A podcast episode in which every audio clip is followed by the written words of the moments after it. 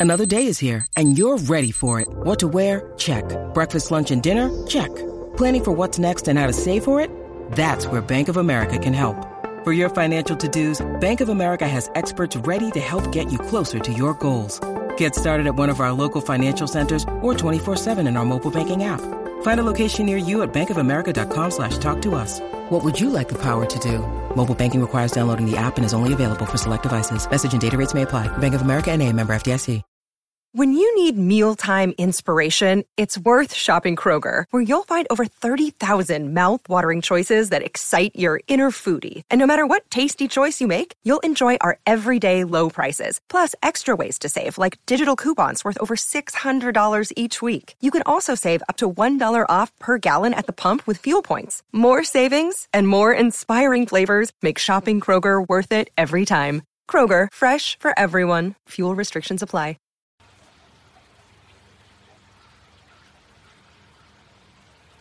News about the Colts, news about the Pacers. Let's get right to it. Rankings for the NFL's wide receivers favor the Colts in one way. In all other ways, they do not. Pacers, they exercise their option on Oshae Brissett. Free agency opens tomorrow. How about a Brogdon for Collins trade? That would be a huge get for the Indiana Pacers. Cubs tonight with a chance to fall into a virtual tie in the loss column with the Cincinnati Reds. They keep plummeting toward the bottom, and it's going to be garage sale time, fire sale time for Jed Hoyer and the Chicago Cubs.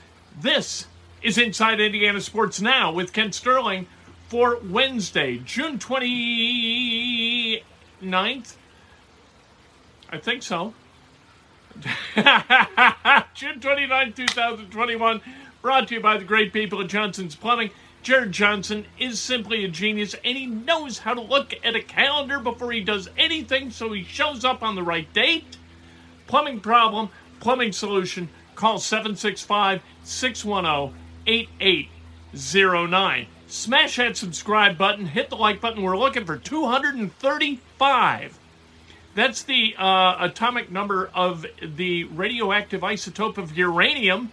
For goodness sake, 235 likes today. You want to donate? You can do that. You want to ask a question? Donate. Awesome. Love it. Do that. Do you know what I use to record these podcasts? It's Anchor by Spotify. It's the easiest way to make a podcast with everything you need all in one place. Let me explain. Anchor has tools that allow you to record and edit your podcast right from your phone or a computer. It's all really, really easy. It's all really intuitive. When hosting on Anchor, you can distribute your podcast on listening platforms like Spotify, Apple Podcasts, and more. It's everything you need to make a podcast.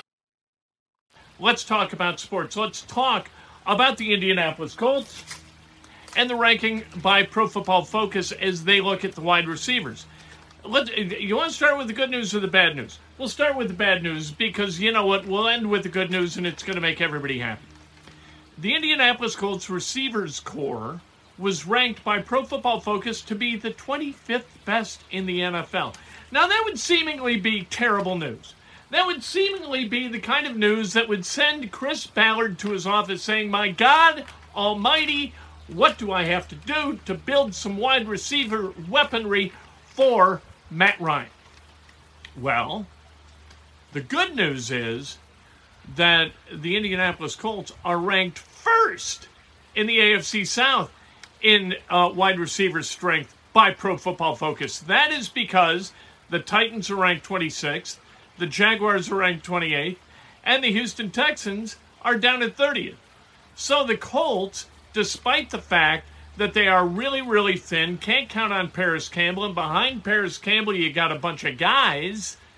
And then secondarily, you, you've got Alec Pearson. Hopefully, he winds up being something like a guy who can stretch a field. You're at the top of your division. And really, until you get to the playoffs, that's all that matters. If you can win your division, you get to the playoffs, you get to the tournament, and you have a chance to win once you get there. Now, the Bengals, they stand atop the NFL in terms of receiver quality and depth. That is not going to be a problem for the Colts because they don't play the Bengals until potentially in the postseason. If it winds up being a problem, that's going to wind up being a good thing because it means the Colts will have made the playoffs. Good for the Colts. Uh, I want to mention this, though. Jonathan Taylor. Uh, you know what? He forced more missed tackles. That, and this is this all got fit together a little bit. Jonathan Taylor forced more missed tackles than anybody in the NFL, 66. Now, from a percentage standpoint, not true. Uh, he was at about 20%, uh, 0.199 missed tackles per rush. The leader was at about 30%. Jonathan Taylor is really good at making guys miss. He had a lot of carries last year, and that's why he led in terms of total missed tackles or missed tackles forced compared to the percentage of runs that featured a missed tackle. So, how this fits together, plus, he had more yards after contact than anyone in the NFL had yards. Any back in the NFL. He had 1,272 yards after contact. Nick Chubb was number two in the NFL in yards rushed, period, with 12, 1259. Uh, that is unbelievable. Jonathan Taylor was durable, explosive, and elusive at a level that no one else in the NFL was. He was the fastest, he forced the most missed tackles, and he played every game, I think. He may have missed one because of COVID. I don't remember. I don't think so. I think that came the year before. He's got all three of those quality. Check, check, check. Thank you. Check, please. Um, two things, and this is how it all comes together. Two things with Matt Ryan, where Matt Ryan is really, really good, and it's going to benefit the Colts this year. And we don't need to compare him to Carson Wentz, but what the hell else are you going to do? He does these things much better than Carson Wentz did, and he does them at an elite level, and they are intricate or integral in quarterback play consistently. And it's not about throwing the football. It's not about zip on the football. It's not about spin rate. It's not about, hey, he's going to run for 478 yards because he's not. But the two things he does very, very well at an elite level, all right, that will uh, pay huge dividends for the Indianapolis Colts. He has predictable footwork and pocket depth and this, you can't believe how important this is to tackles. They need to know where a quarterback is going to set up and that he can step up. That's critical to a tackle doing his job correctly, whether it's on the right side or the left side, but especially the left side where the Colts they're going to be a little bit challenged this year with Matt Pryor and Bernard Raimann. All right? You got to know where your quarterback's going to be if you're going to block for him. And with Carson Wentz, you just flat did not know from drop back to jo- drop back where he was going to set his pocket. Matt Ryan's footwork, getting to the pocket and staying in the pocket or stepping up in the pocket, is really consistent, and that's going to be huge. And then Matt Ryan is one of the most deceptive practitioners of the play action fake in the NFL. That's going to be huge because he's got Jonathan Taylor back there. And every defensive coordinator that the Colts play against, as long as Jonathan Taylor is healthy, knock wood, is going to devote all kinds of attention to stopping Taylor. He is the ambient guy with this offense for opposing defensive coordinators, linebackers, DBs, defensive fronts. They're all going to have their eye on Jonathan Taylor. So that that play action fake stick it in, stay, or tuck it in, suck it out. That doesn't sound right. That, uh, let that settle for a minute and wash those images from your from your imagination. That is going to allow guys to get intermediate depth and open immediate depth for receivers. That's going to be a big deal because sta- safeties, linebackers, they're going to cheat a little bit on that play action fake. And Matt Ryan's going to have more room to get the ball on time and on target to Mo Alie-Cox, Jelani Woods, Kylen Granson, Nyheim Hines, Michael Pittman Jr., Parris Campbell, and Alec Cross. That's going to be huge for the Colts. It's the little things, it's the small details that separate a good team from a great team, a mediocre team from a good team, and a bad team from a mediocre team. And Matt Ryan dots the I's and crosses the T's as well as anybody else in the National Football League. All right, let's talk about the Pacers. Oh, Pacers, they exercised their option to keep Oshae Brissett. This would normally not be a big deal, but the Pacers roster isn't very deep.